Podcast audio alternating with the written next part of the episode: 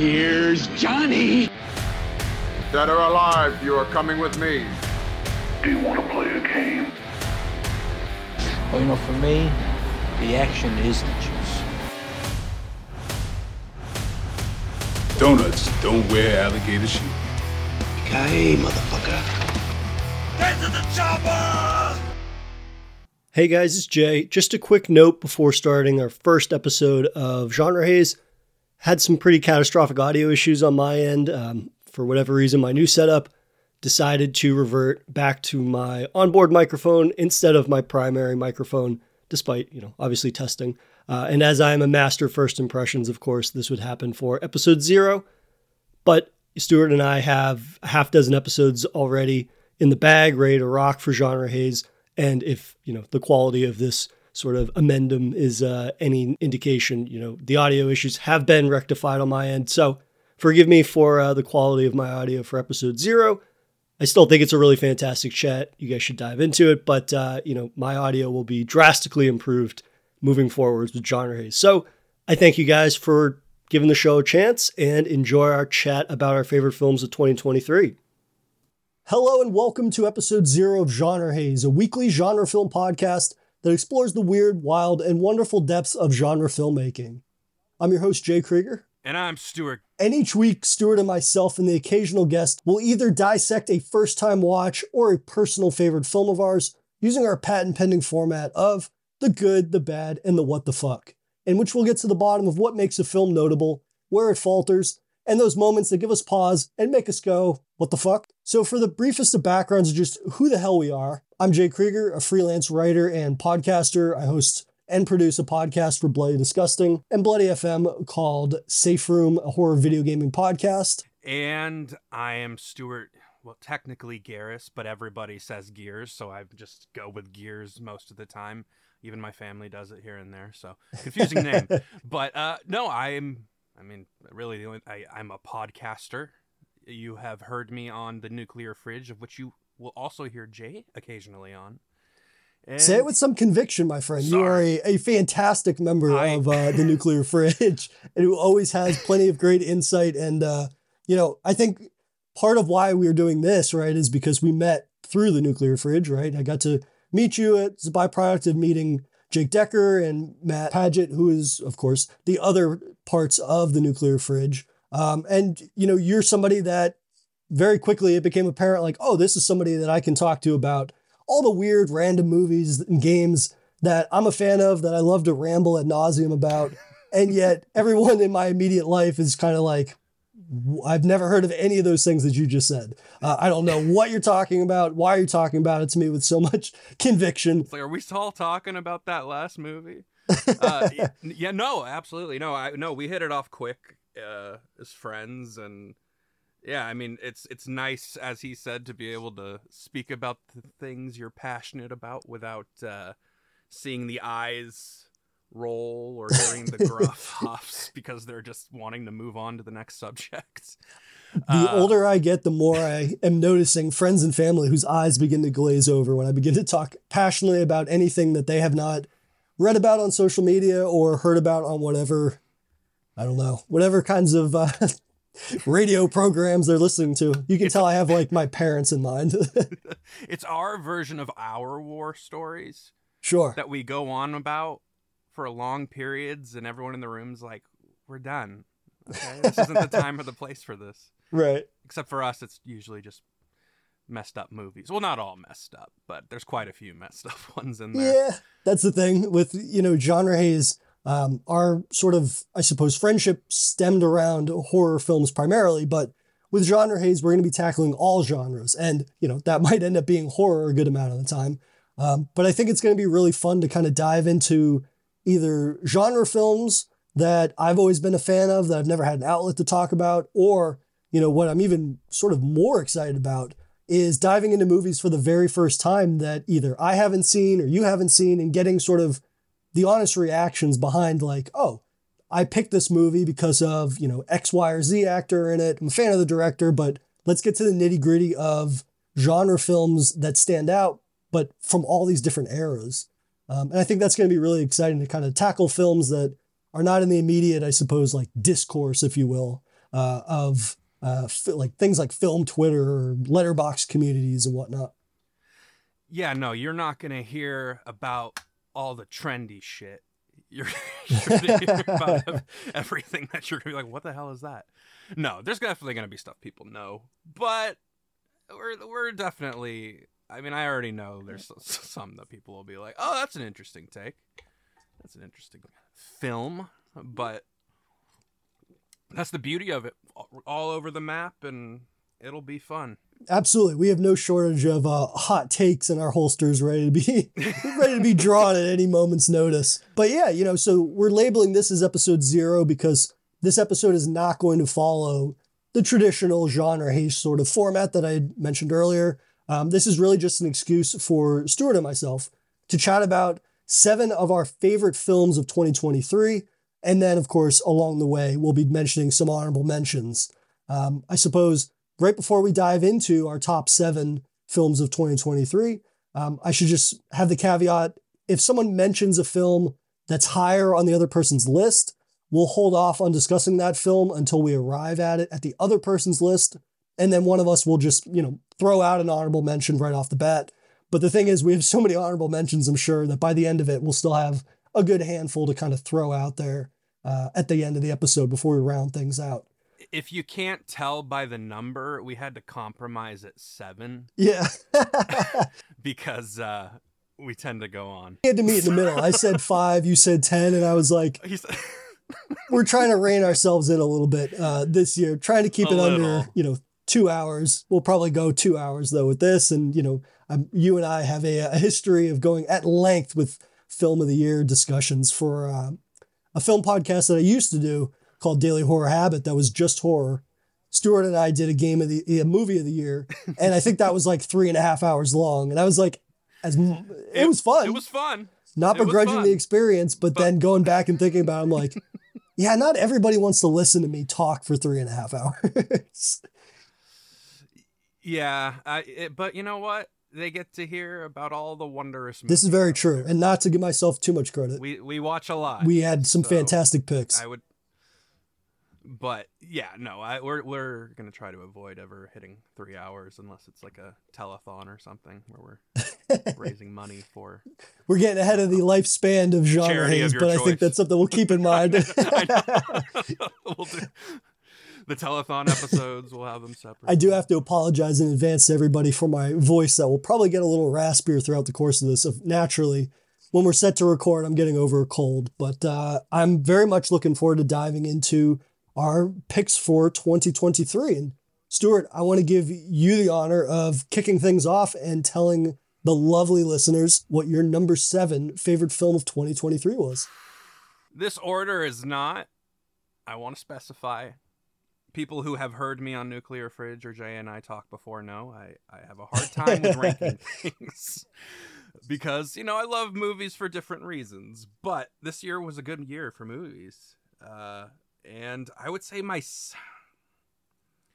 my number seven would is probably When Evil. Oh man, we're gonna have to come back to that one because I've got that much higher yeah, on my I list. know, I know, I know. I it's, that's the thing. Like all, all of my picks, I didn't really put in an order. I just kind of was like, these are the ones I like loved this year, and I kind of separated. But yeah, When Evil Lurks is gonna be. I All right, so give us one of those hot honorable mentions that you got, because I know if you're anything like me, you've probably got a dozen at Oh, least. God, Yeah. Well, I guess my first one, which actually I struggled with if I wanted to put it in a top seven, is a film I just watched called uh, Mayhem with an exclamation mark, just to separate it up from the one with Steven Yeun. Uh, and the original title is Farang, which it just kind of translates, I, I, I, I believe, to like outsider. Uh, but it's by uh, Xavier. God, I don't want to mess up the last name. I, I think it's Jean. Uh, and he has made. Uh, I think Jay has seen. You've seen Frontiers, right? I have, yeah. So it's the director of Frontiers, and Oh, then no way. also a guilty pleasure film of mine, which is the 2007 Hitman with Timothy Olyphant. it's, I know it's not a good Hitman. Movie. Sure. I know it's not a good Hitman movie, but it is a very fun action movie. Oh, this movie's And on it's uh, shot Prime. really well. Oh shit! watch it, dude. Yeah. No, I mean Uh, rental through Prime, but still. Yeah, it's uh but yeah, it was uh I was just talking a little bit to Jay about it, but it kind of it has the vibe of something like The Night uh Comes for Us, which is one of our favorite movies of all time because it's perfect. hmm Or as perfect as a movie can be anyway. What you know, it, it's it's amazing.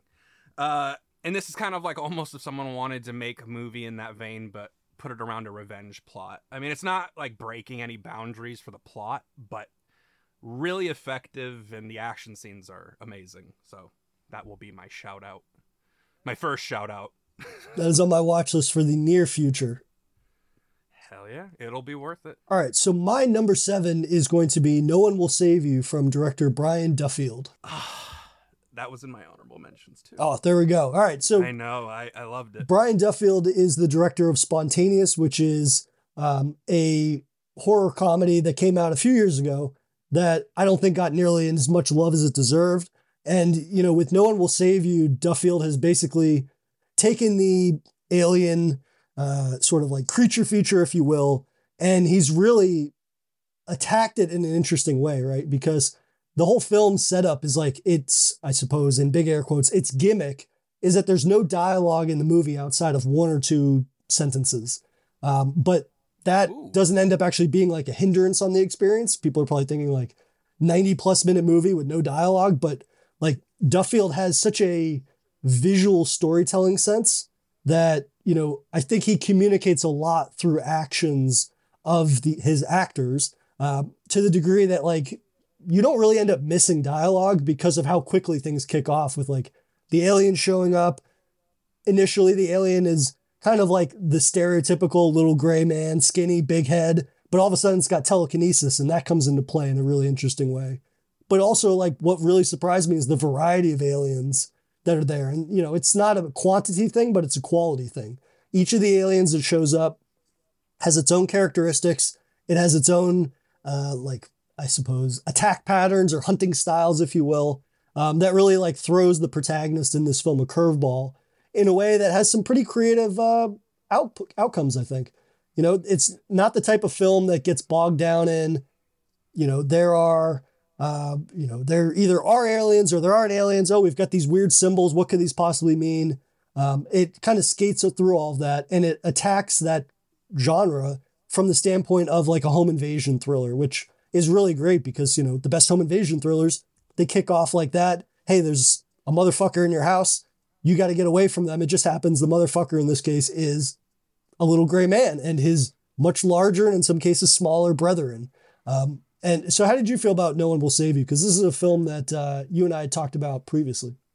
We we did, yeah. I uh I was I said ooh for a second because I looked up the last uh movie were ta- his other. I'm gonna I'm gonna have to watch that. I haven't, I haven't seen it. It's terrific. Um, but yeah, so uh, no one will save you. I was really impressed by it. Uh, something I, I I believe I said this on Nuclear Fridge a bit, and Jay and I have talked a bit. I the beginning of it is set up so perfectly because there's the, there's no hint that this is going to be an alien movie Yeah. in that first whatever you know five to ten minutes um to the point where i was upset that i saw the cover of the movie before i watched it Oh, yeah, yeah. I remember us talking about that.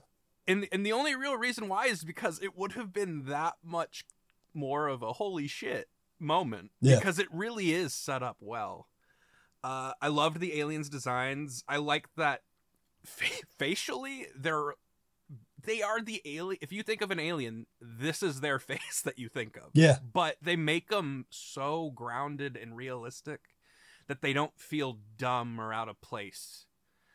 Uh, and yeah, I don't, I don't want to repeat everything you've said, but it's just uh, it it's quirky at times. Uh, it knows when to be serious. Uh, I, I can't think of the actress. Who, who's the lead actress in it? Uh, Um, I will. uh, Den- Denver's. No, it's, uh, Dever or not. Kaitlyn Dever. Kaitlyn Dever. Okay. Yeah, she's great. She's amazing in it. Uh, and probably one of my favorite endings to a movie this year Yeah, absolutely. because it's so. And it's funny because I think it's PG 13. Yeah. But it's it's a type of choice I wouldn't expect in a PG-13.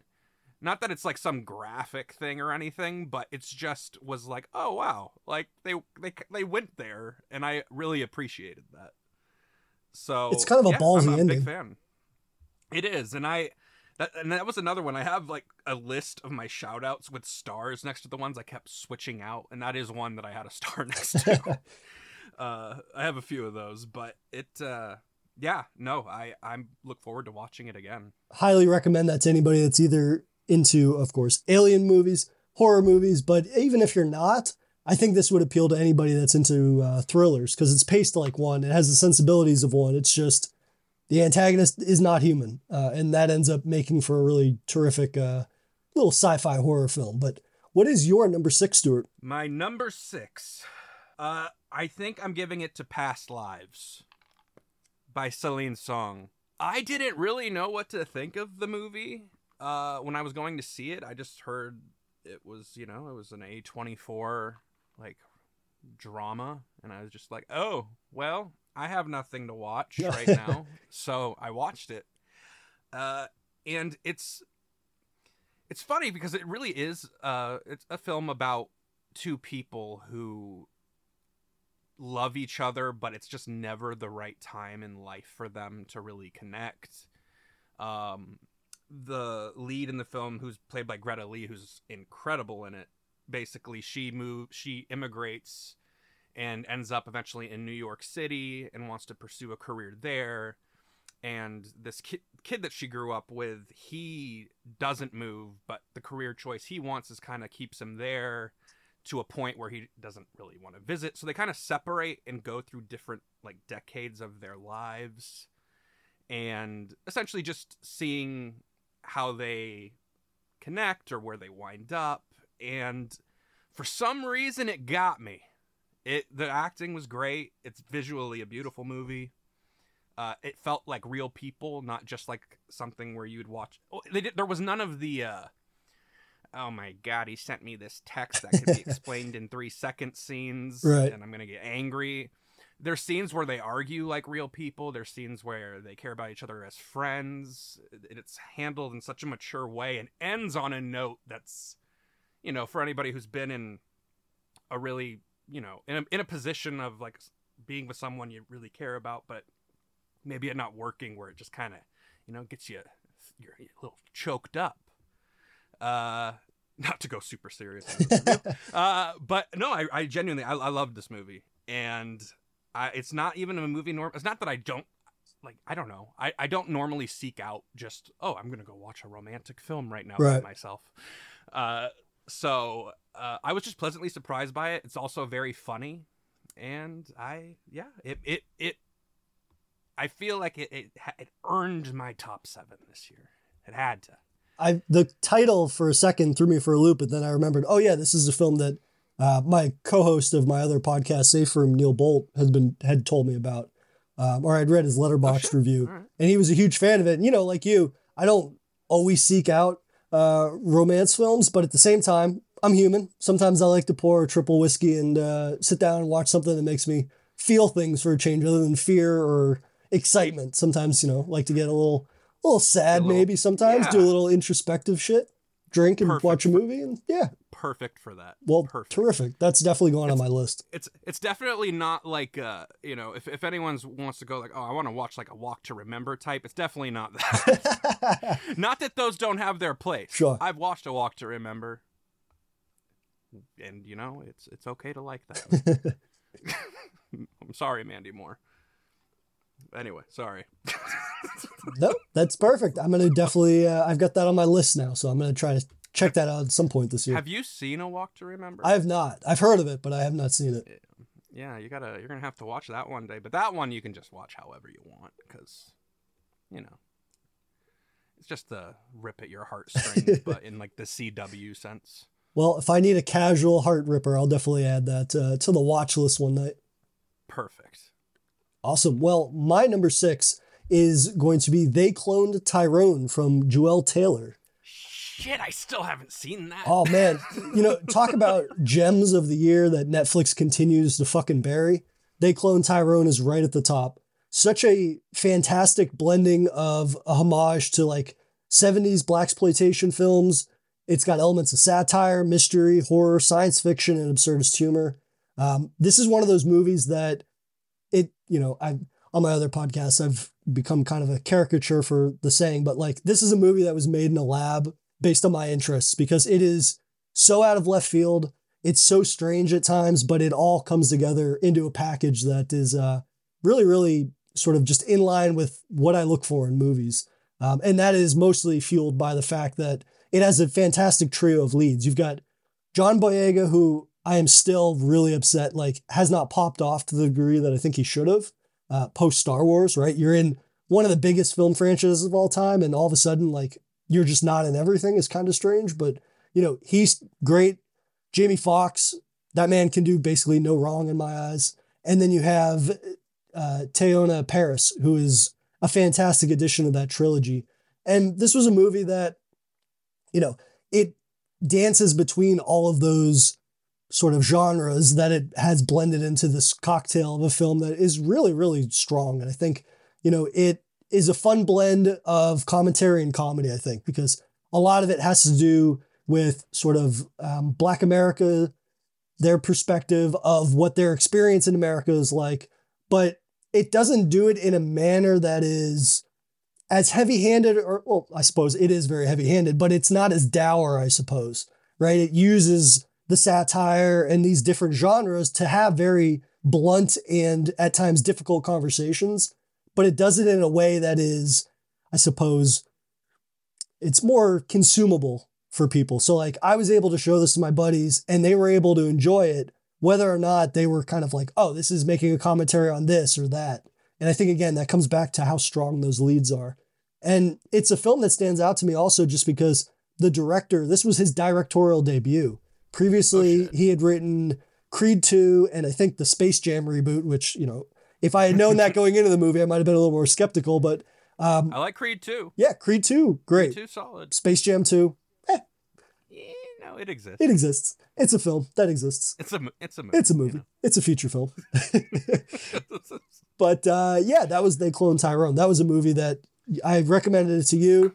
Uh, you did, and that's been my only exposure to this movie was Jay telling me to watch it, and then I forgot to watch it. But I I re-added it to my watch list because Netflix is just the fucking I, worst. Netflix has some of some amazing things on there that they never tell you about. Yeah, uh, which has been the case countless times. Talking, you know, you mentioned you incurred uh, the name of one of our favorite films, The Night Comes for Us.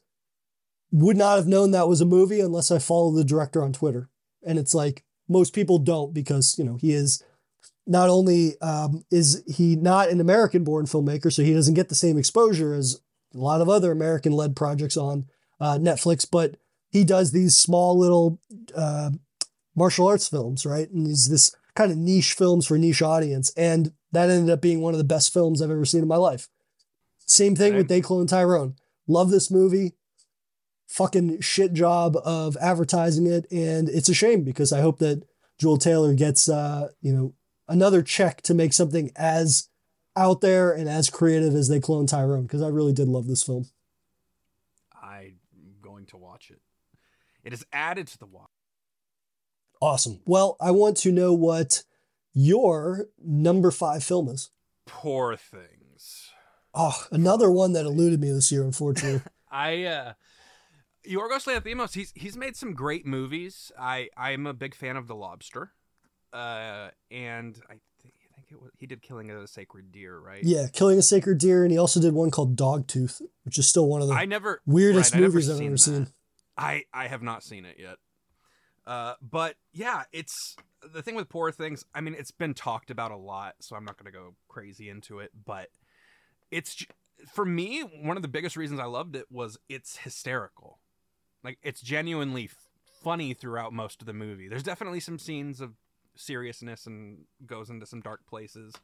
Uh, but there's so much joy in it that uh, Mark Ruffalo plays a complete scumbag in it, but he is hysterical. Uh, Willem Dafoe, I mean, come on. It's Willem Dafoe. When's he ever Willem missed?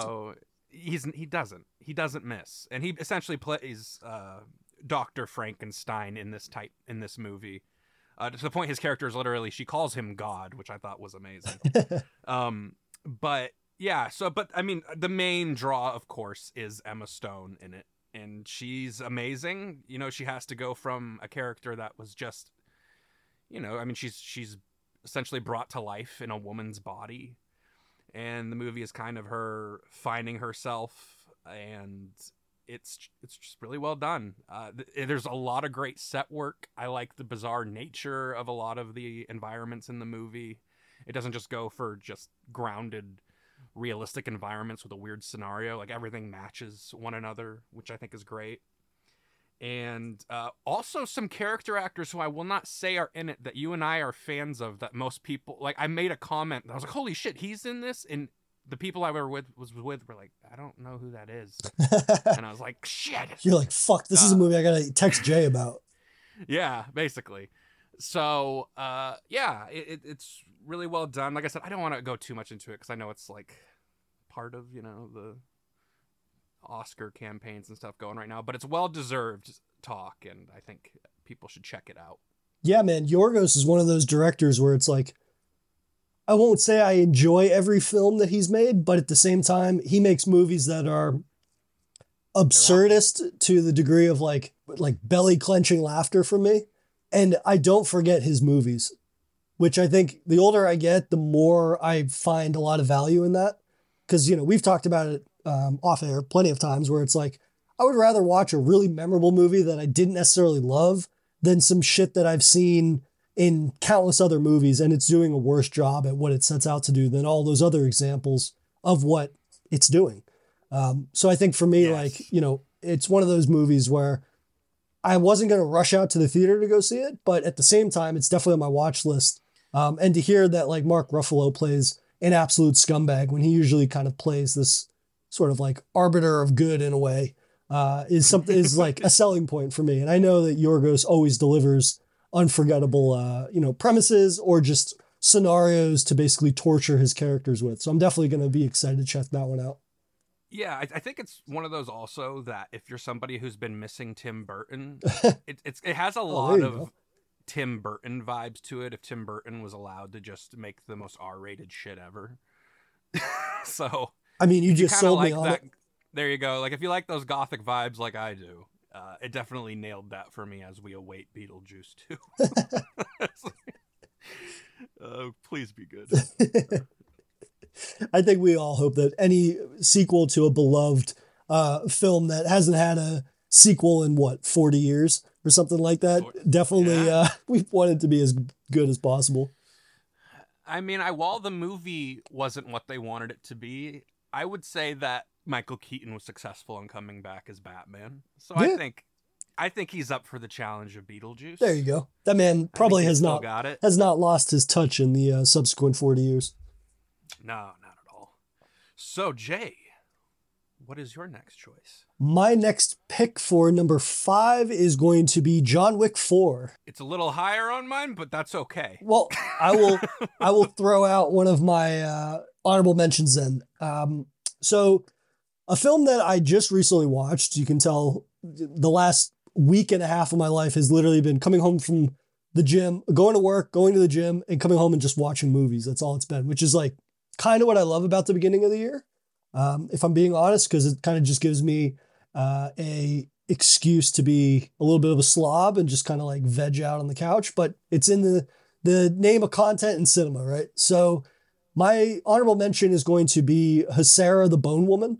I just watched that like four days ago. Oh, terrific. Because that is a Really movie that, it. yeah, absolutely fantastic from director Michelle Garza Cervera. And this is a movie that tackles a pretty familiar horror trope, that being motherhood and pregnancy. But I was so blown away by this film's ability to basically weaponize jump scares in a way that everybody that clowns on jump scares in horror films would wish that all directors would. In that, you know, her direction with those jump scares is that the setup is always familiar. There's not a single jump scare in this movie that begins in a way that is unfamiliar, but the punchline of each of those jump scares is always unexpected. It's always shocking and it's always scary as shit. And it made me anxious to go from my room to the fridge to get another beer and then run back to my room, uh, which is something that I haven't had to do in a long time. Um, but yeah, this was a fantastic movie. And, uh, you know, who's to say it's one that we won't return to for a uh, real episode of Genre Haze uh, in the near future? I I would happily. I think it was yeah. I'm, I'm not gonna say too much on it because it's your shout out, but uh, yeah, I, I, think the thing that caught me off guard was that it uh, the sound design too with the scares oh, insane. Yeah. Uh, it's and there's a lot of practical stuff going on, which is always appreciated.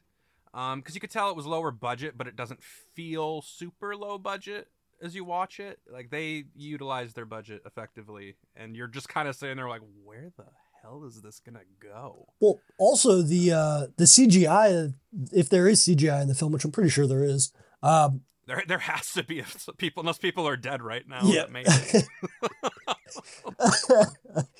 uh, but the CGI that's used is not as egregious as films that probably had a similar budget to this one, and that's all I'll say because I'm sure we'll be diving in this one in the uh, in the near future, hopefully. But uh, for you, what was your number five pick?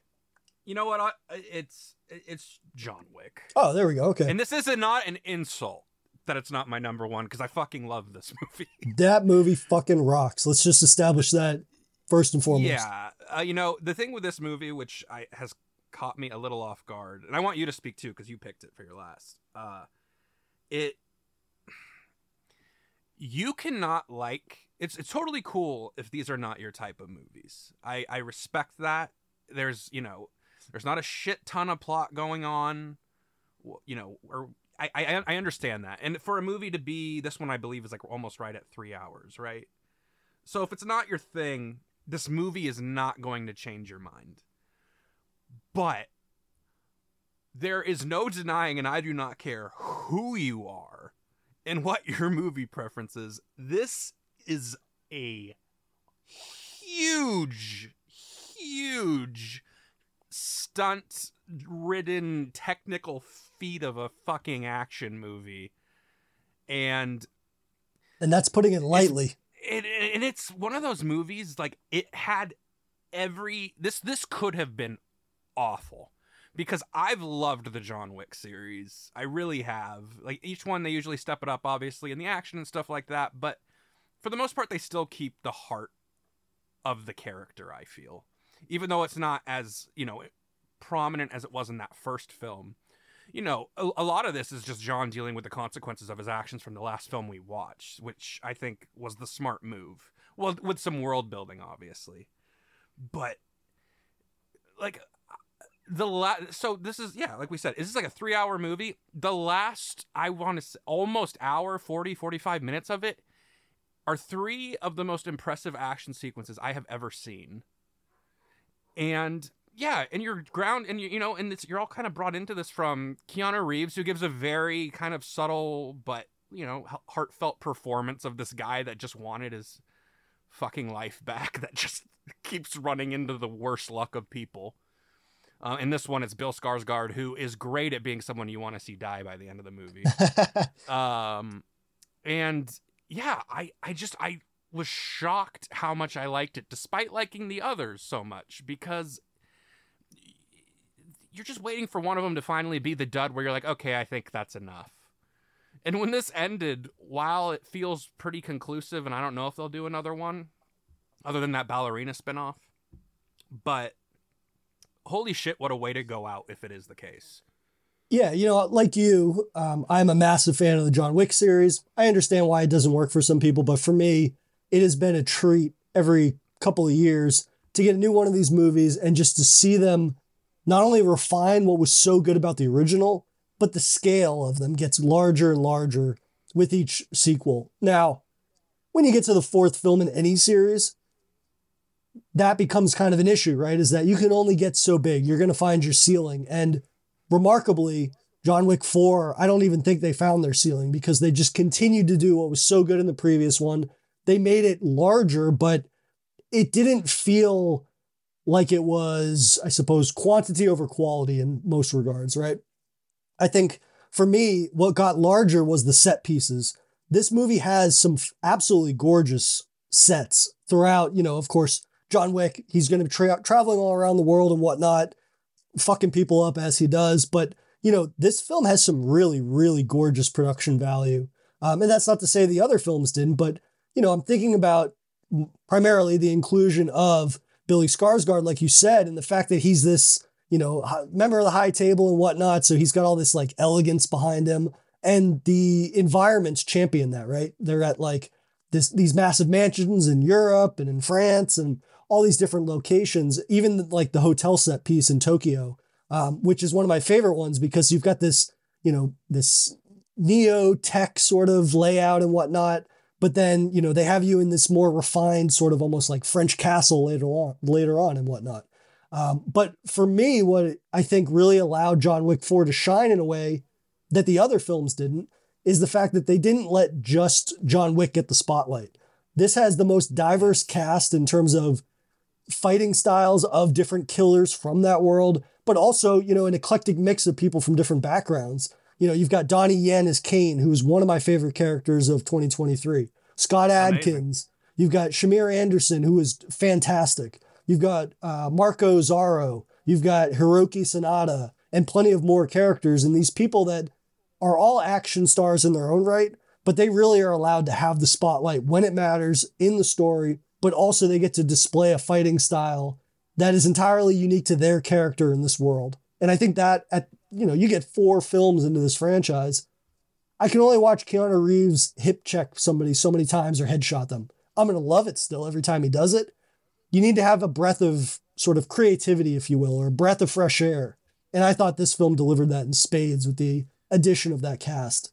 Because um, I think also like Chad Stahelski is not a dumb guy. This film has these this series has always had one foot in fantasy and one foot in action, right? The unkillable man, every shot is a headshot, that type of thing. And you know, Donnie Yen being this blind assassin as Kane, I fucking loved because the series is leaning into the absurdity, but the absurdity is not at a cost of the cinema of the choreography of the fights and the sort of I suppose personalities that are behind each of those fighting styles. Uh, and for those reasons, like that's why it was number five for me.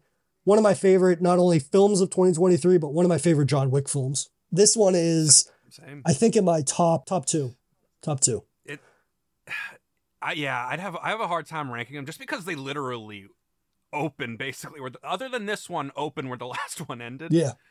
Uh, yeah, no, uh, no, man, you said it beautifully. I, I just, it's one of those things too that you wouldn't think that one of the, and I mean, you mentioned it, one of the best looking movies of the year was a John Wick film. Yeah.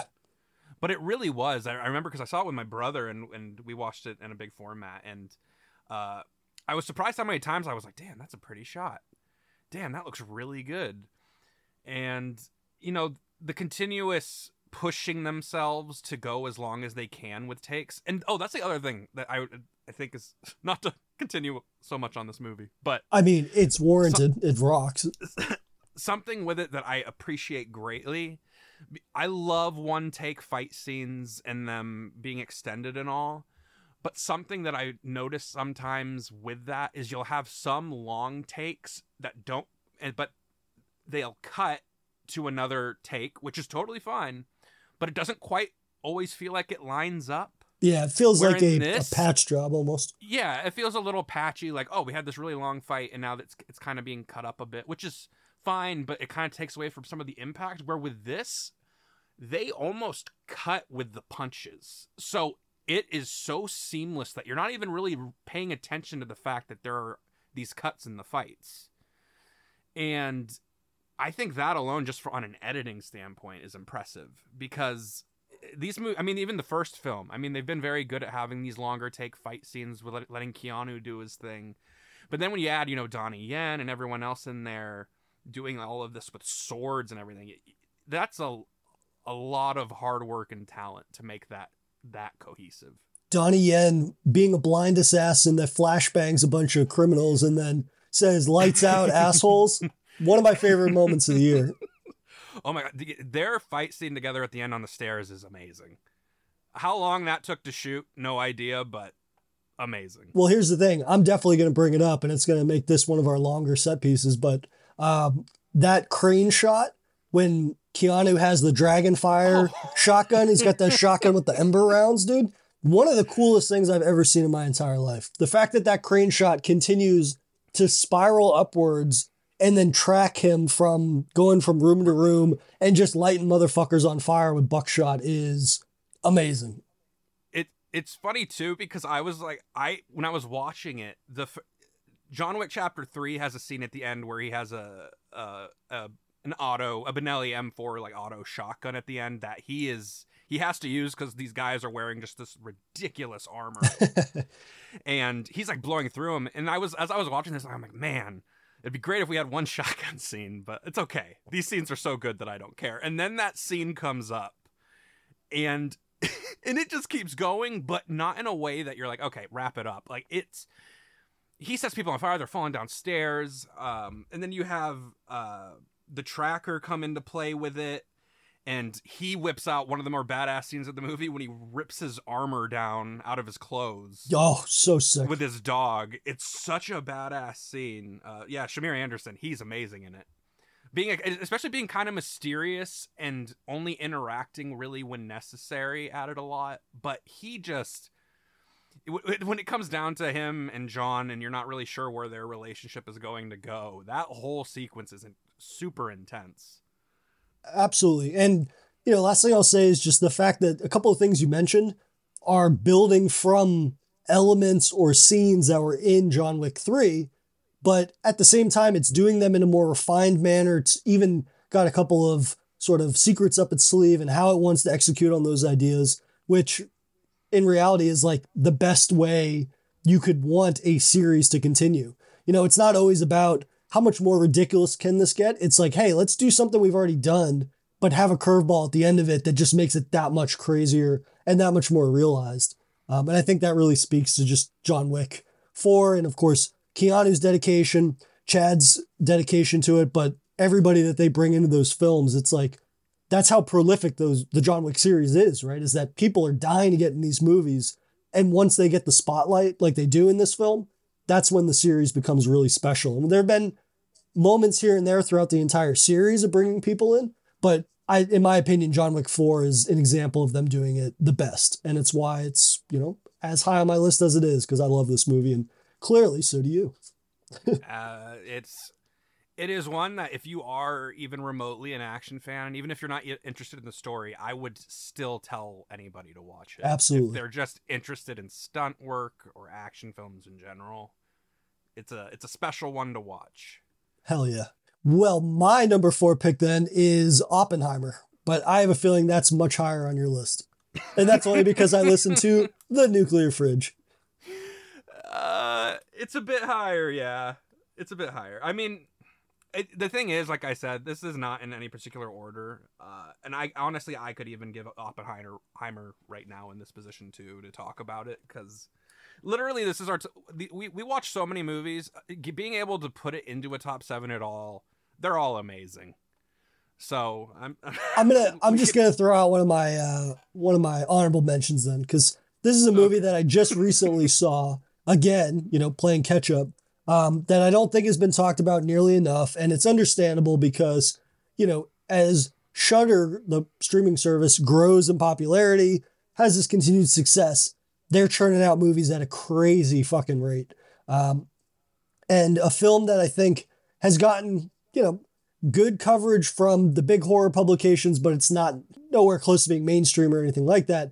Um, is a film called Brooklyn 45 from director Ted Geoghegan. But this was a film where a group of veterans from World War II are getting together, and over the course of them getting together and having drinks and everything, some of the horrors of their past, of what occurred during the war, comes back to haunt them. And of course, knowing Shudder and horror films, there are some ghostly repercussions for that. Um, this was a really fantastic, I thought, chamber piece that did a lot with very little.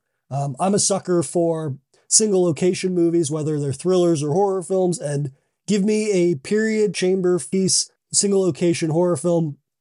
I mean, you won me over pretty quickly with a combination of genres like that.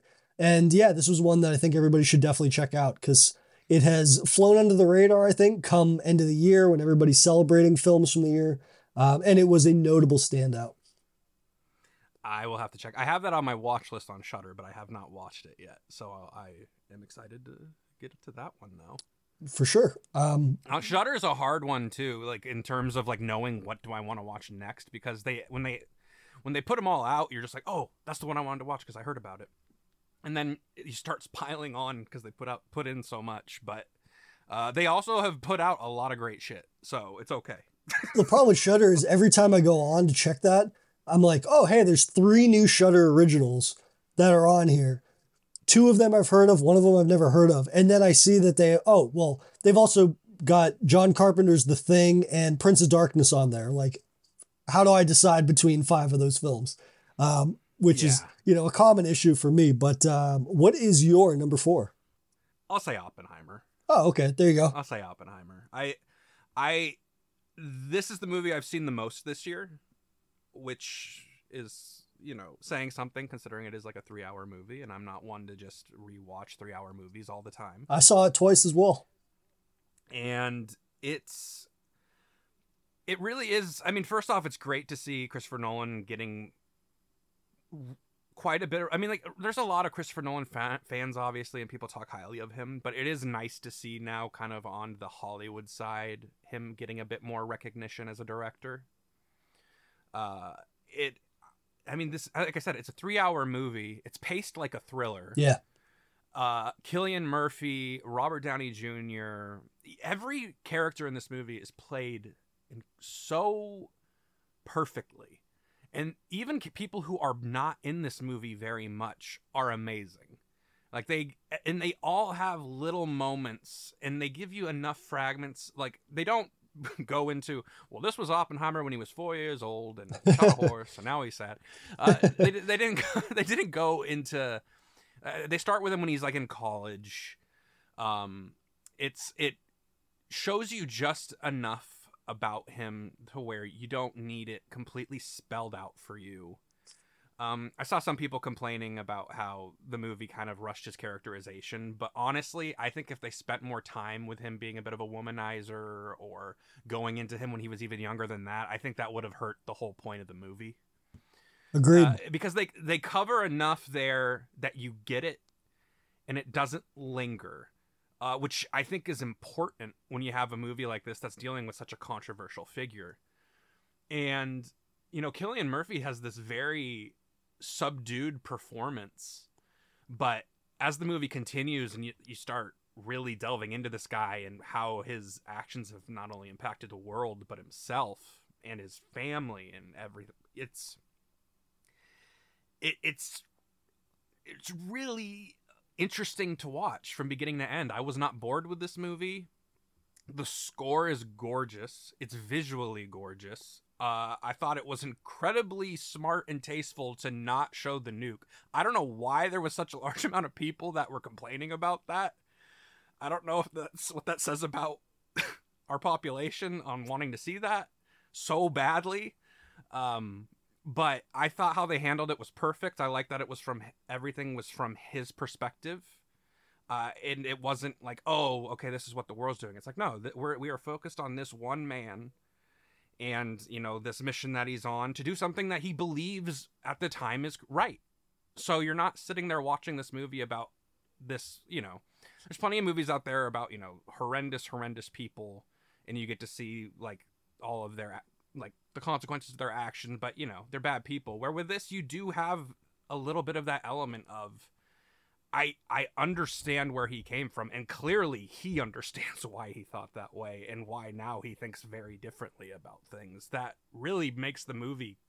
I mean, on top of obviously, you know what happens and when well, what happens in the movie. I mean, in reality, obviously, but you know when you get to that ending scene, this was another movie. Like I think the ending scene to this movie is perfect, uh, in encapsulating just like how big of a deal you know creating the bomb was but also the fucking guilt and questions that'll come with it for for you and and something that you originally thought was the right thing to do Um, and then you have Robert Downey Jr. completely. I mean, Robert Downey Jr. is an amazing actor and has been in so many great movies that a lot of people haven't seen, so they just jump to Tony Stark with him because that's what he's been doing for so long. But man, does he fucking nail it in this movie being just a scumbag. Uh, but playing it to a realistic amount and not overdoing it. The makeup in it is a great. Uh, I'm, I'm ranting. I'm sorry. I, I mean, you Uh, you spit nothing but facts, so I'm not going to interrupt you. it's it's just really well done and i am a big christopher nolan fan but i you know i went into this movie though you know i'm always open to you know i, I don't ever want to be disappointed in a movie but i wasn't really sure what to expect because i didn't know a shit ton about robert oppenheimer i knew little bits and pieces and It's also kind of a curveball for uh, Nolan himself, right? I mean, it's not it is it's not necessarily the type of movie that he's known for. Um, you know, I, I suppose something like The Prestige, where that dealt a little bit with sort of like fiction, but also with some uh, nonfiction elements as well. But like Uh, hearing that this that Christopher Nolan, who just made a mo- a time travel movie a few years ago about moving backwards in time and all this shit, and then he's like, "Oh yeah, I'm going to do what is essentially a drama thriller biopic about the father of the atomic bomb." Is like, what? Like that just seemed like a curveball, and for it to be uh, able to achieve all the things you said, like that kind of just speaks to his uh, prowess as a filmmaker, I guess. Well, well, that and also the fact that he.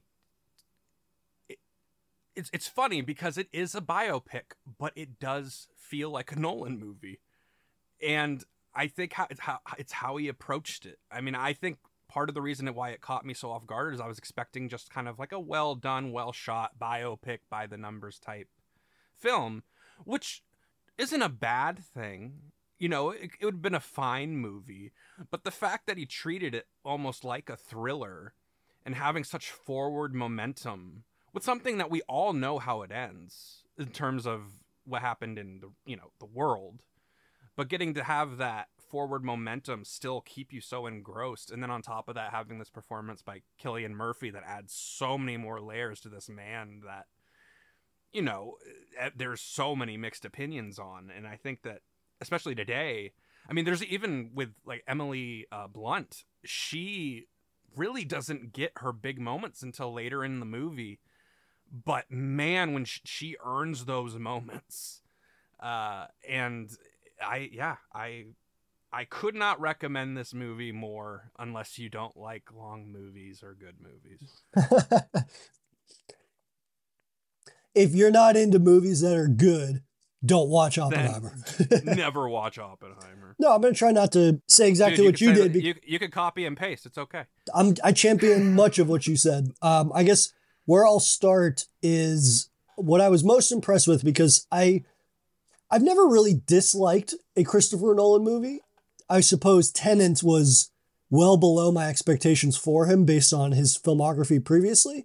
But Mhm. I've never necessar- necessarily been like a diehard Nolan fan. I've enjoyed his early, early works, and then I enjoyed some of his more modern stuff. But, you know, Tenet was the thing where I was just like, yeah, like there's some cool moments in this, but I wouldn't necessarily say this is indicative of why I enjoy Christopher Nolan movies. And like we said, for him to do this as his next project, I was kind of like, huh, I wonder how that's going to play. And, you know, I think that it was the best sort of use of his talents because he's able to take a period in a story, which, you know, personally was not well versed in, didn't know much about Oppenheimer or anything like that. And the fact that he was able to make the horrors and the uncertainty and the anxieties of this period and what Oppenheimer was dealing with and what the world was like then, and have those uh, emotions feel very palpable throughout the entirety of three hours. Again, that's no small feat, a three hour movie. And I think I saw this movie, I think I saw it two and a half times. And the other half time was just because I was showing it to somebody and they fell asleep. And I was like, yeah, I'm not going to watch 90 minutes of this while they sleep. Uh, so I had mercy on them. But that was a they problem, not a me problem. But um, yeah, you know, I think again what you had said about Cillian Murphy, I think he's fantastic in this, and I love that it's a very powerful but understated performance. You know, a lot of his emotions and sort of just trying to convey what Oppenheimer was going through, you know, morally um, and whatnot, really was just you know, played across on his face, I think, a lot of the time. We didn't have to get these grandiose outbursts or sort of just screaming to let get his point across, even when he's being pressed in all of those, uh, you know, the trials and the court hearing and whatnot. Like he's just very sort of matter of fact, and it. I suppose it's a testament to Cillian Murphy's performance. Not to say that uh, I really have done much research into the actual uh, Oppenheimer himself, but like it comes across as very genuine. Somebody that was trying to do the right thing, got caught up in this fervor, realized the threat that were the Nazis, and did whatever possible to defeat them, and then wasn't able to see far ahead enough to the inevitable problems that would come about with you know developing that kind of weaponry, weapons of mass destruction. Um, as you said, Emily Blunt, fantastic. Uh, even somebody like Josh Hartnett, I thought was really Dude. great. Like, We love us some Josh Hart. yeah, he's kind of had a resurgence the last five or so years, and it's been great to see. Robert Downey Jr., I think, is my favorite supporting actor of the year for 2023. Absolutely fantastic. Probably same. Um, too. He's able to take like, like you kind of said, people usually think about him as like Tony Stark, and it, what I was thinking when I saw him as Strauss was like, oh, okay, so he's Tony Stark, but Tony Stark that is a complete piece of shit asshole that has no real semblance of being a decent person at the bottom of him. Um, Yeah. But at the same time, it's not just him doing Tony Stark. It's him with some conniving kind of, um, I suppose, his quick-witted nature of how to fuck over people in the room with him. But at the same time, like a really nasty, sinister performance that um, I hadn't seen from him in you know decades probably, and so that was great to see. And I think you know the last thing I'll say is I absolutely love love the collaboration of Nolan and um, composer Ludwig uh, Göransson, who you know I if there's one thing I absolutely love about Tenet, it's the soundtrack, and Mhm. this soundtrack was my favorite soundtrack from a film this year. Um, Same. could not get enough of that. My go-to when I'm like sitting down to write something or whatever. Um, that just absolutely love that soundtrack. So yeah, Oppenheimer was the only three-hour movie I can say that I watched more than once this year, and there were several, which was surprising. But yeah, absolutely loved There it. were. I uh yeah, I mean I think the one one brief comment I'll make, uh Tom Conti, I want to give a shout out to. I did it on the nuclear fridge too, but I just needed to, it would have been so easy to have Albert Einstein be so comical showing up in this movie. Uh especially with the trailers. I know everyone memed it. Um but no, he he did a great job. And like I said, I mean the last scene between him, Oppenheimer and Strauss is uh really well done. But I always want to give him a shout out because I'm like, oh, okay. We got an Albert Einstein performance that wasn't over the top and just laughable. Well, I'm so happy you uh, brought that up because this is we're not doing what the fucks for movies today, but I'm going to introduce one. The scene when Oppenheimer is leaving Strauss's house late at night yeah. and his taxi leaves with his wife and lawyer or whatever and then einstein just like steps out of the shadows from this you know massive property and he's just like oh robert it's just like Yeah. just from the shadows like the dark knight himself that fucking took I- me out it took me out in the theater it took me out when i rewatched it it was just a perfect moment Albert just fucking walking everywhere. I mean, every time he sees him, he's walking somewhere for the most part. dog when, So when you're that big just- brain you got to be left alone with your thoughts It's true. It's true. You need to breathe. You need to breathe and get away from people. Uh, but yeah, and also shout out to Universal for letting Christopher Nolan doing whatever the hell he wanted. Warner Brothers, I'm sure, are slightly kicking the dirt, even though they have Barbie, so they they they still they're doing okay. I was gonna say I don't think they're kicking the dirt over anything after the uh, the sort of monumental uh, marketing campaign that they had going this year with the uh, Barbenheimer. True. That is very true. Great movie. Everyone check it out. Absolutely. All right. Well, we're gonna get right into my number three pick, which is Saltburn. Alrighty. Alrighty. I that was a shout out for me. But what a movie. Dude, what a movie! And from director Emerald Fennell, who was behind uh, Promising Young Woman, and that was a movie that I did not see. But if anything, you know, I think Saltburn is indicative of this director's ability to blend uh, not only genres and subgenres, but with some commentary as well.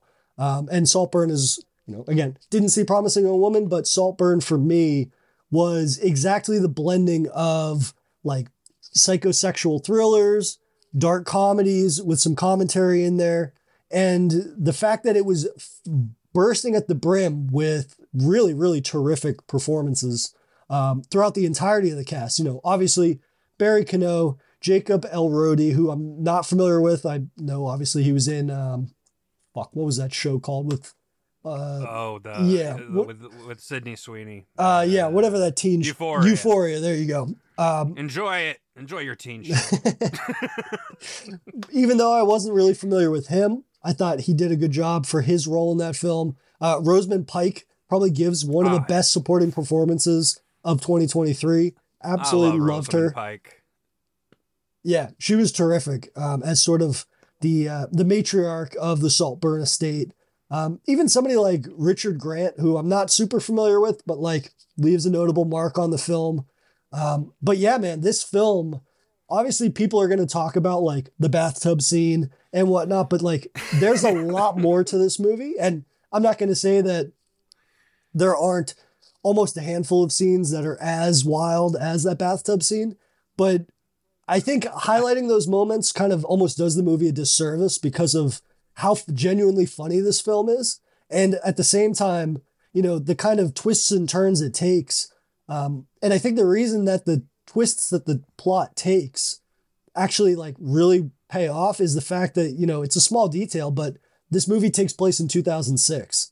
And initially, when I watched the movie, I was kind of like, the fuck kind of weird time distinction is that to make? But then you realize like the lack of social media, cell phones are kind of just becoming a thing that are, everybody has. And that actually does a great deal to sort of sell this premise that is quite outlandish, but it really isn't when you think about the context of 2006.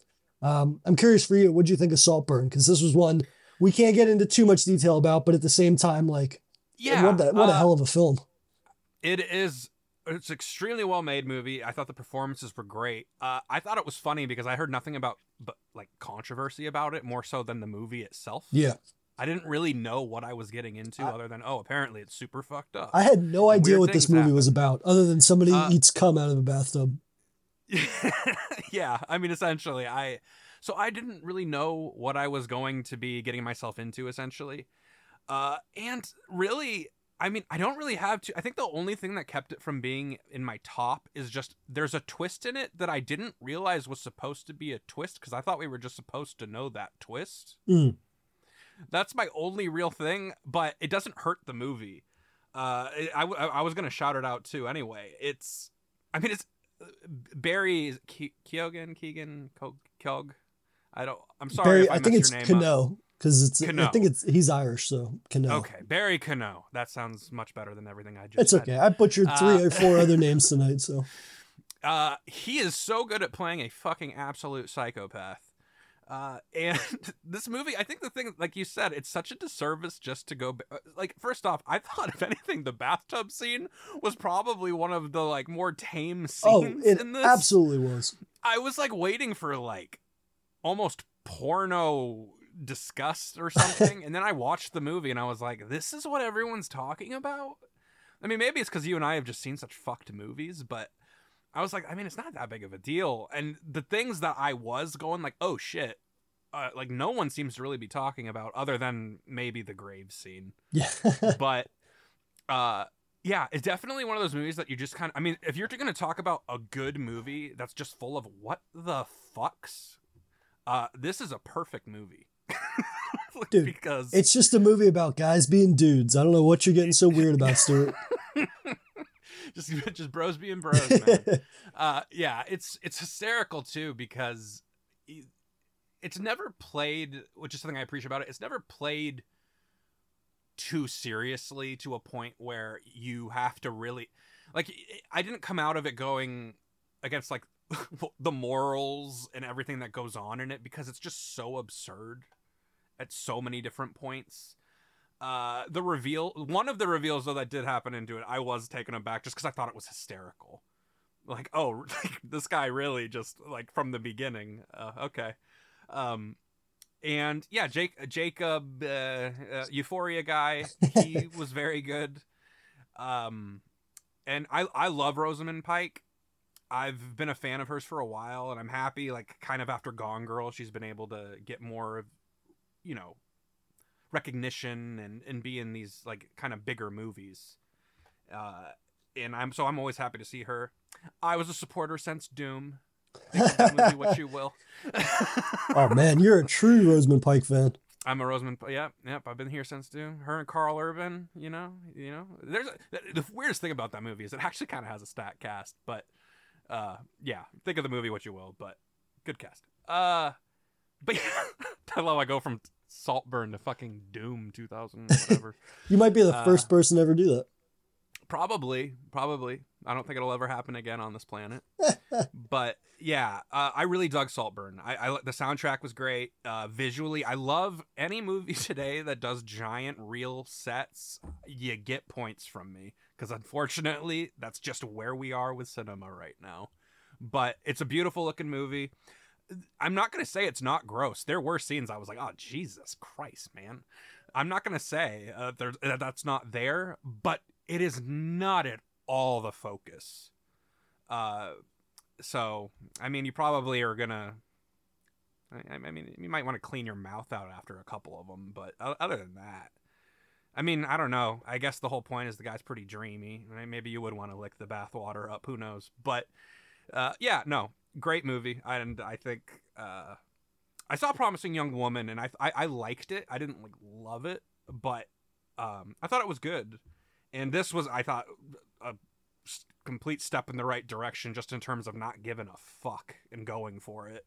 So, great shout out.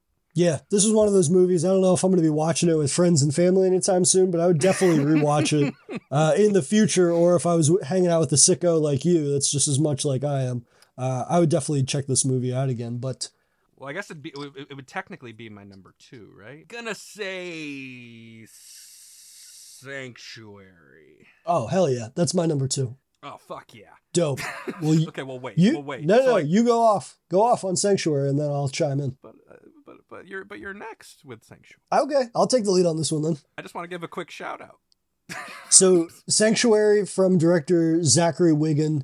Um, he'd previously done a movie called The Heart Machine from 2014, I think, which can't even find it online. But what a fantastic film! I mean, this is one of those movies that, you know, I, again, I said it earlier. I'm a sucker for single location, either thrillers or horror films, and this is more of a, I would say, psychosexual thriller. Right? It's funny that that and uh, I think I'm telling on myself a little bit that being this close to Saltburn uh, on my list, but you know, very basic premise.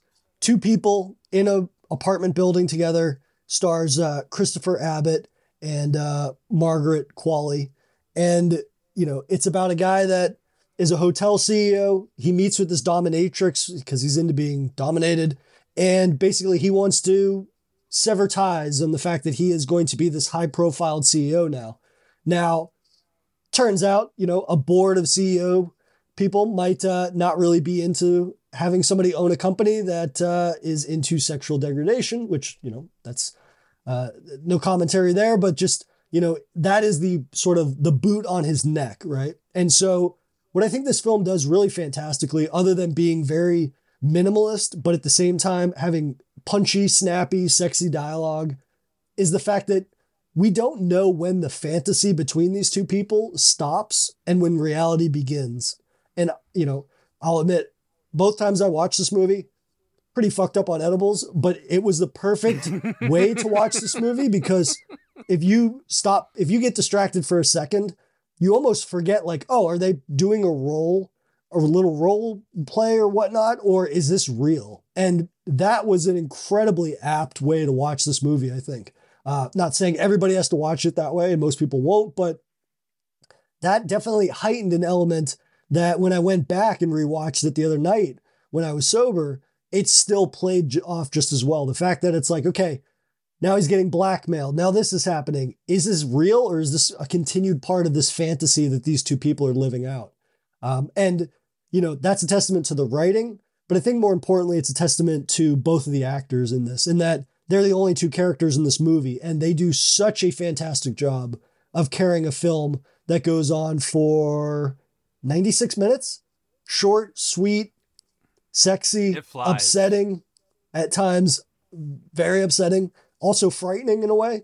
But at the same time, you know, it does so much with so very little.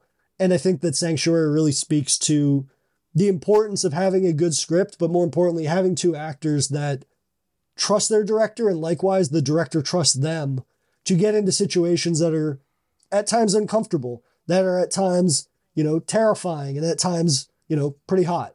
Um, so I think that that is really, you know, the testament to Sanctuary, Zachary Wigon, and of course Christopher Abbott and Margaret Qualley. Yeah, I mean, this is the most fucked up, beautiful rom com I've ever seen. uh, no, it's uh, Made me want love in my life. yeah, yeah. I was like, Margaret Qualley, come and just do whatever you need to. Come and call me a Um, nasty name. Sorry. Yes, I'm o- I'm okay with it. It's all good. You can spank me a little. um, but yeah, I uh, I didn't really know what to go to think about this movie going into it, other than I'm a fan of Christopher Abbott and Margaret Qualley, and I looked at the description, and it was weird enough that I was like, this could be my thing. Um, and I'm happy I did. I I think uh, it's very funny movie, while it does have that darkness and messed up nature to it, because like you said, I mean, you're kind of you hit a point where things are going so downward that you're like, oh my god, is like who's playing who? Is anyone even playing each other at this point? Um, but the other thing it did though, uh, when I watched it again, which I really appreciated, was setting up breadcrumbs of the real them to the point that once you do get to the end, you're like, that was really well put together.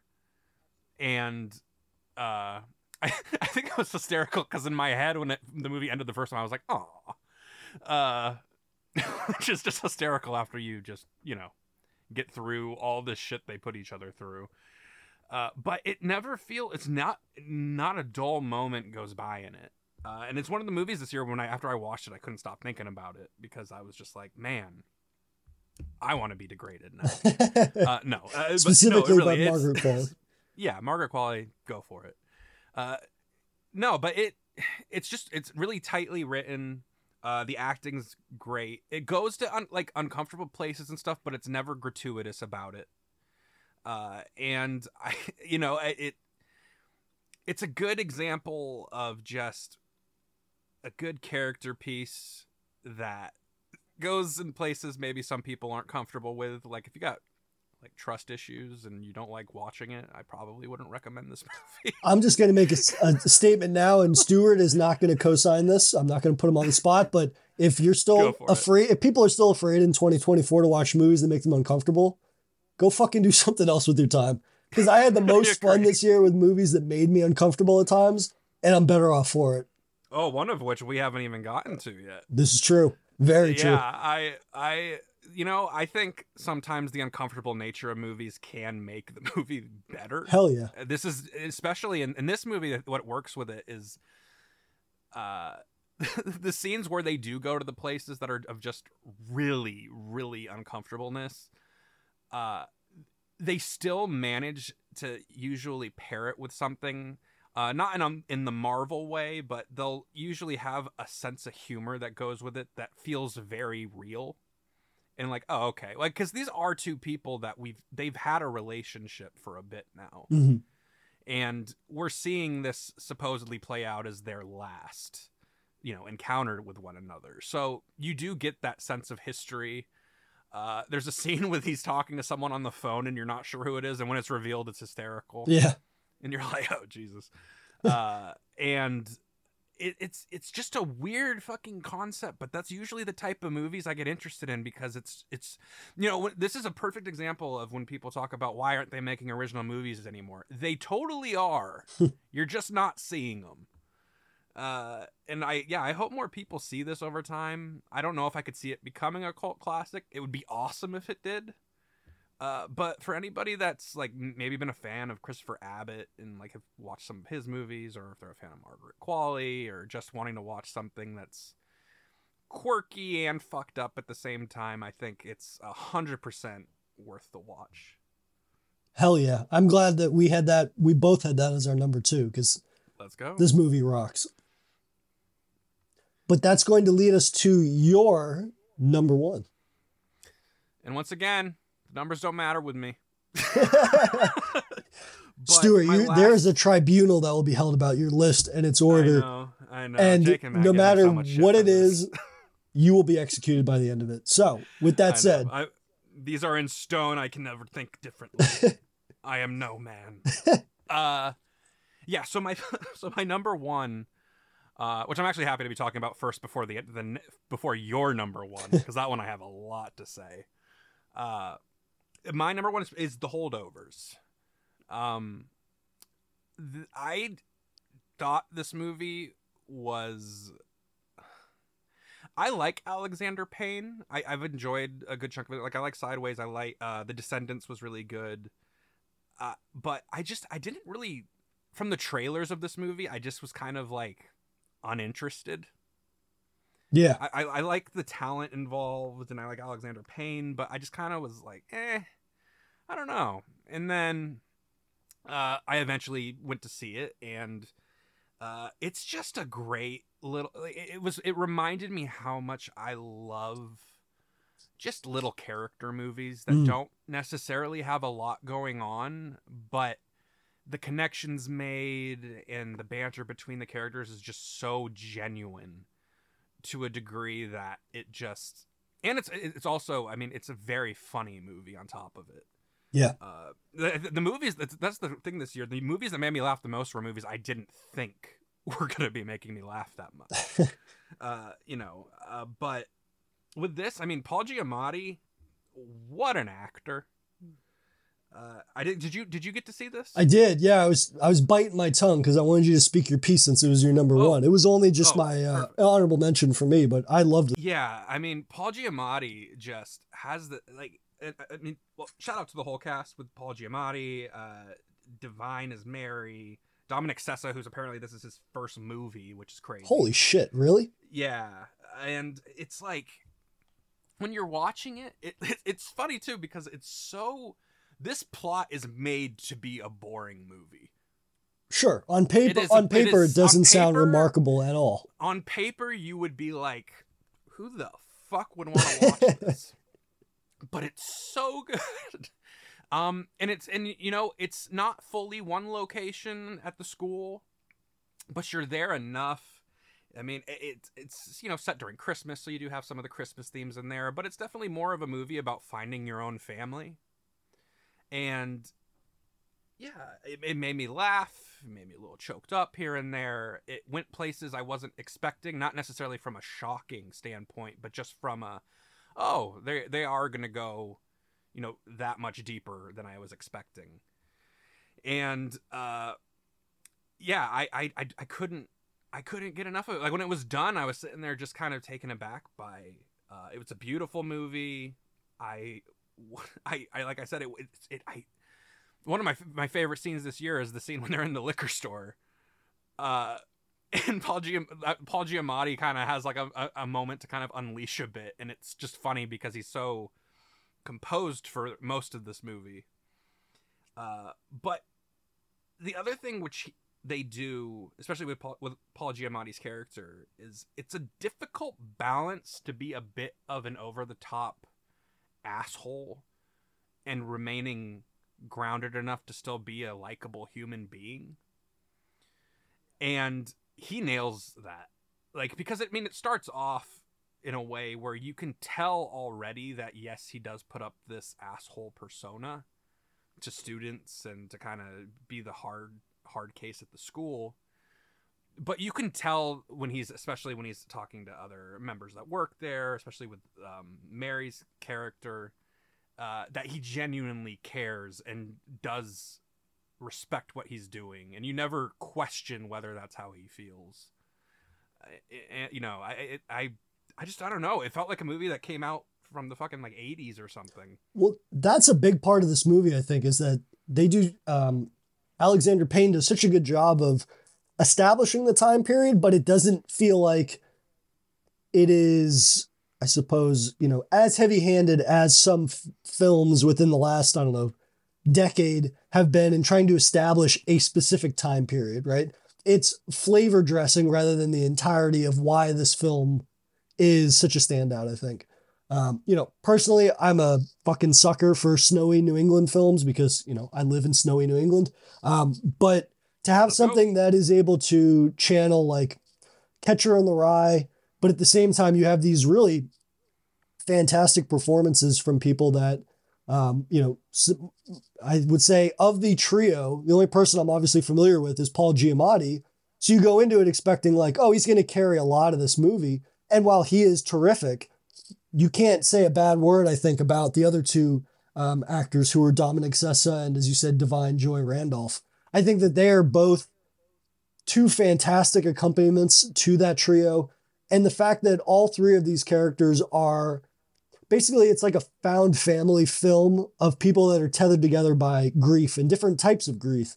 Grief. And at the same time, the film's able to have that balance of the somber moments, the moments that get you choked up, but then it's also fucking funny at times and it's fun at times, right? It captures. The film knows exactly when you have to have moments of experiencing adolescent humor, adolescent mistakes, um, and it kind of interweaves all of these things into something that at times is upsetting, is serious, can make you yourself as the viewer be a little introspective sometimes and look at your own life and see what you should be thankful for more than you actually are and whatnot. Um, so yeah, this was one of those movies that I don't want to say I begrudgingly threw it on, but I kind of viewed it as like, oh, well, you know, it's a festive film. It's coming out at the end of the holidays. Oscars are right around the corner. I have a feeling this is going to hit some familiar, uh, you know, let's say Oscar bait sort of plot points. And while yes, it's not a terribly like surprising film in where it goes, it's very genuine and it's very earnest, I think, in how it gets there. Um, and those really terrific performances sell it all. Um, and even, you know, some of the other students that we meet, and they're only in about a third of the film, they do a good job of establishing, you know, I think, I suppose, reinforcing the trio of characters and the way that they are and why they are those ways. Because um, we see, you know, the effects that this variety of the student body at this prep school, how they affect other people and how other people uh, perceive them. Um, and this was my first Alexander Payne movie. I hadn't seen Sideways or any of his other films. And uh, yeah, this was one that has made me want to go back and check out those films because I enjoyed this one so much. Enjoy might be a strange word, but uh, it's a it's a fantastic film. I'll put it that way. And the only reason it's not list of seven is because it was in my honorable mentions and I just saw it the other day and I was like, yeah, I really liked it, but there were a lot of great films this year. I think honestly with us i could i could see us if you went six months in the future our list could be entirely different. Hey man let's give it six hours. I, yeah, we were texting earlier dude. We flip-flopped on our lists ad nauseum throughout the day. Literally maybe not even like 20 minutes before we were starting. I was like this is a fucking mess. Uh, but yeah i uh, no i i no i'm happy that you got to see it because uh, i mean so far i mean was, you and matt are the only people i've really talked to about it but uh, yeah, I, I, think it's always important, and the reason it kind of keeps it from being one of those Oscar bait movies is the fact that they do treat the three of them all as like the main character. Um, so you know, I'm always down for more movies like this, and I'm also very down for more movies like your number one. what a transition! Like the man's been podcasting for a year plus. I love it. Um, oh yeah, best transition we've had all episode. Oh, so well, thank you. We're arriving at my number one, a film that you also had on your top seven, and that is When Evil Lurks from Demian Rugna, the director from Woo! one of my favorite horror films the last five years. Uh, his previous film, Terrified, not Terrifier, but Terrified. Um, and that is a film that's on Shudder, I believe, as an exclusive, as is When Evil Lurks. And man, we could do a whole nother 90 minutes on just this movie, but as our listeners, I'm sure have plenty of other things to do. I'll try to keep it short we and sweet. To, we need to keep that. We need to have this as an episode. Oh, absolutely. And it's one that I think we're going to have to bring in a guest for because it's that, it's not much of a special film and just how truly depraved and fucked up it is. And there's, we're going to have to get into the nitty gritty of the spoilers, which we're not going to do today, but uh, we, right. we will definitely be revisiting this film along with probably several others on our list at a later date. But, you know, for me personally, after rewatching this film, after rewatching The Exorcist recently, because I was on my buddy Devon Taylor and uh, Garrett McDowell's podcast, Spectre Cinema, which is a really terrific podcast that anybody that has stuck with us this long and has enjoyed this, uh, you should absolutely go check them out because they're two of uh, my favorite podcasters that are out there. And, you know, I think watching The Exorcist before When Evil Lurks really reiterated to me just how strong of a possession film When Evil Lurks is. And it does so by sidestepping a lot of my pitfalls of most possession films. And, you know, most possession films are going to end up dealing with religion and whatnot. It's inevitable. And with this film, I love how everyone is so matter of fact about this fucked up shit that is happening. The the process of being possessed, they've got all this terminology, rotten ones, marked ones, you've got the possessed ones and all these things and all of the characters are aware of it. And you don't have to dedicate 90 minutes or, you know, 45 minutes if you will to hey, do we think this is really happening? Why is this happening? Like this film skirts past all of that as a matter of fact. And that really does allow this film to go to some truly depraved places that it does. Because if you're not going to spend time getting in the weeds of religion and proselytizing and all these things, you got to get to the fucked up demon shit. And this movie has that in spades. Um, you know, it is a film that revels in brutality and sorrow and continually makes people think, oh, he can't possibly do that. There's no way. This is a horror movie. You know, there's a protected category in horror movies, and it's kids and animals. And Demian Rugna says, you know what? Fuck them kids. Fuck them to animals. Don't give a shit because I'm to torment them just as, if not more so, than the adults in this movie. Um, and Oh, the adults had it easy. yeah, for real. I'd rather get hit by a car than some of the shit that happens to some of these people or kids and uh, animals. But, you know, shock value is one thing, but I really do think that this movie doesn't do it just for shock value because of how it sells its world building, it sells its practical effects, and it sells, I suppose, you know, there's shock value, and then there is selling a layer of and level of brutality that the audience does not check out on. You know what I mean? Like Mhm. you can oversell your big moments and it ends up feeling kind of deflated at the end of it because of the fact that you're like, oh well, that was the the mountaintop, if you will, of depravity. And this film somehow just continues and continues to one up itself in a way that I find really, really remarkable. You know, I'm not going to say that it had my favorite performances of the year, but it certainly had my favorite ensemble of grief and the fact that you could take this world that is also connected to his previous film, which was something that I thought was really interesting, but it doesn't feel overbearing, if you will. You know, there's the Rugna cinematic universe now, if you will, with Terrified and with When Evil Lurks. But if you hadn't seen Terrified, you wouldn't even know it. And if you're a fan of Terrified, you're like, oh, hey, that's a cool addition. But it doesn't sort of retread on things that made Terrified such a standout. If anything, it shows you that Terrified, as terrifying as it was, was sort of the tip of the iceberg. I, I still need to watch Terrified. I, you've told me to watch it multiple times, and I, I have it on my watch list on Shudder, but it's another one I just keep forgetting I need to watch. Uh, yeah, this movie. uh, man, I, I re- when I finished watching it, I sent Jay the Michael Jordan meme this is what Ragnar was thinking this whole movie of the just it was just his face in black and white saying "fuck them kids." yeah. because I was at work, dude, in a meeting, and I saw that, and I just started dying in my meeting. Someone's like, "What's so funny?" I was like, "Fucking nothing. uh, Worry about yourself." Don't worry about it. It's uh this movie. You know the thing with this movie, which is something I, which is why I hold it so highly and put it in my top seven, is there's a lot of movies out there that try to shock and be grotesque and gross and go places, and you know they ch- they tend to try they get they want that notoriety of being the next whatever you know extremist film and get on that list. Uh, and I'm one of those people. I don't care for gratuitous, nasty movies when there's just zero point to it. Yeah. And you know, like for those like Serbian films and stuff in the world, and you know that's why I think movies like this or something like Martyrs are significantly more disturbing mm. because they place themselves in an area where while there is some really depraved and horrible shit going, they ground it enough with whether it be through effects or situations that you're just like fuck. it's and you you know, I'm not going to say there are a couple deaths in this movie where you might chuckle a bit just because you are not expecting some of the kills in this movie. Yeah. There is a something involving a dog that I like started laughing out of just shock. Yeah. Because I was like, holy shit. That's a trauma response I've ever heard of one because I did the same shit. I I was just I like if someone watched this movie, they just think I'm a psychopath because I was just like, holy shit. And, and this movie, the other thing too, it, it did so many things that I had not seen before, where, or at least not to this level.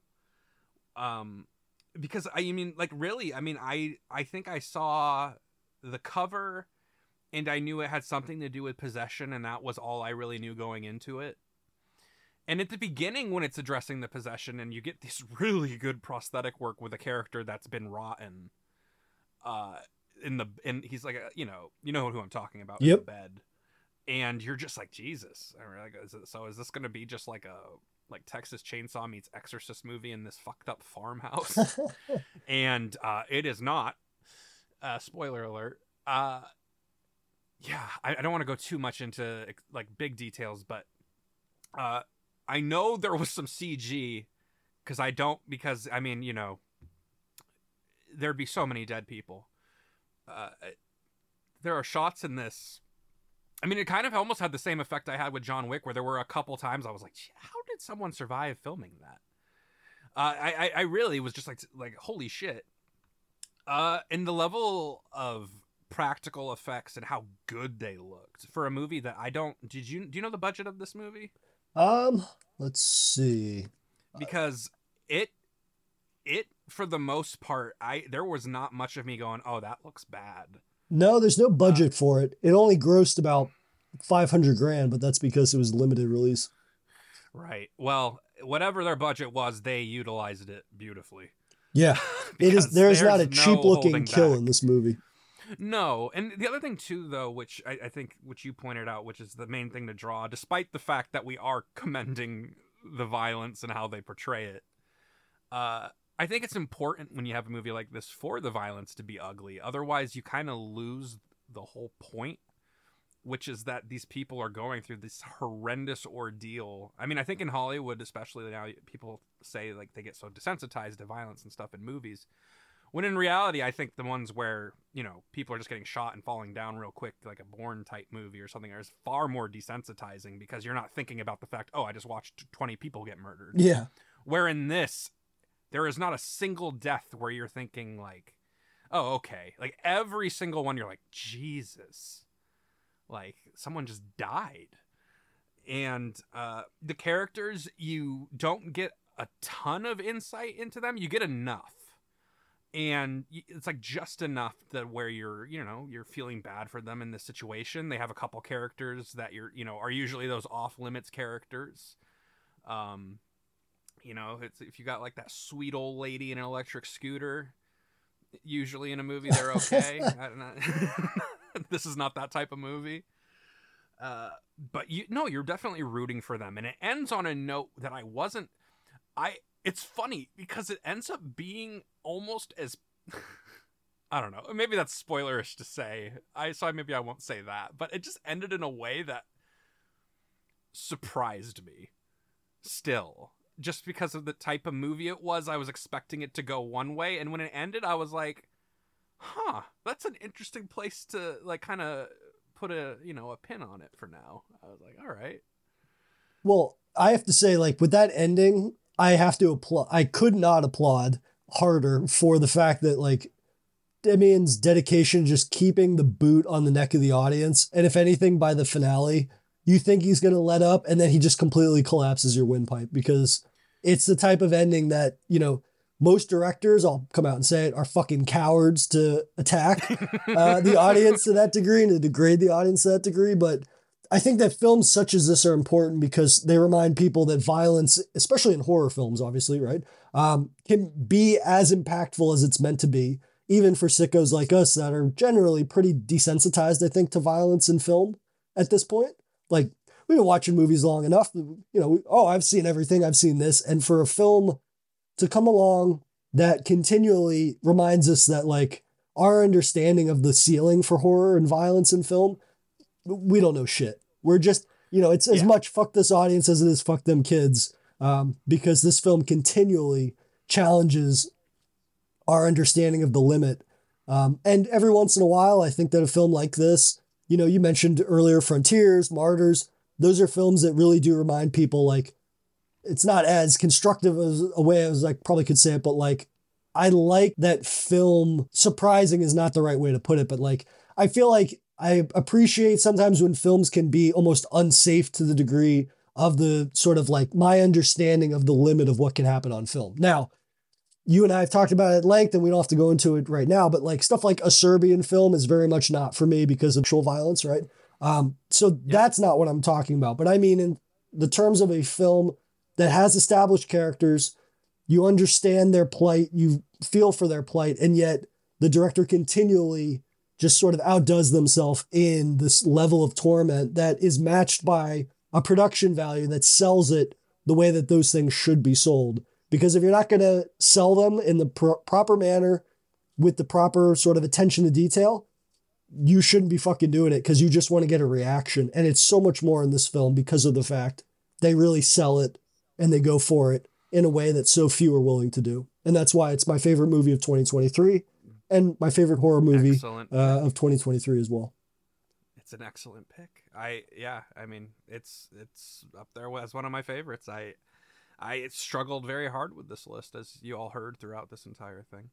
It's just uh yeah, no. It's it's refreshing when you see a movie like that. Especially even like you know, you bring up a movie like Martyrs, which Martyrs isn't even a particularly graphic movie. It's just its brutality Yeah. is so in your face to a point where you're And you're unrelenting. feeling for these characters. Yeah, and this movie is definitely on the other end of it is very graphic, but it's not what the movie's about. Which maybe for some, like I don't think mainstream audiences would look for that. I think most people would start this. I mean, the first, and it's funny too because one of the more effective scenes of violence in this movie is the very first one for me oh, yeah. uh because you know it's funny when you have the scene that like maybe there was alluded to in marketing or something and you're just like oh okay this is that um rarely is it that you're like oh god like what what are you oh nope nope we're still going uh oh god. It's this is happening. And it sets the tone for what you're about to like kind of experience but it doesn't ever take away though from the humanity of the experience which is where i always draw lines with some movies where i will either quit them or just not even bother because you you need there needs to be a, some sort of unless you're going for just you know schlocky you know over the top evil dead type shit you know obviously that stuff can be fun i'm not saying it can't be but when you start going into those depraved areas of humanity you really better have a good reason for showing it Yeah. Absolutely. Couldn't agree more with you. But as we have concluded our lists, and as people have probably been annoyed for the last, I don't know, 45 minutes, my voice is starting to go. Um, that's going to do it for episode zero of Genre Haze.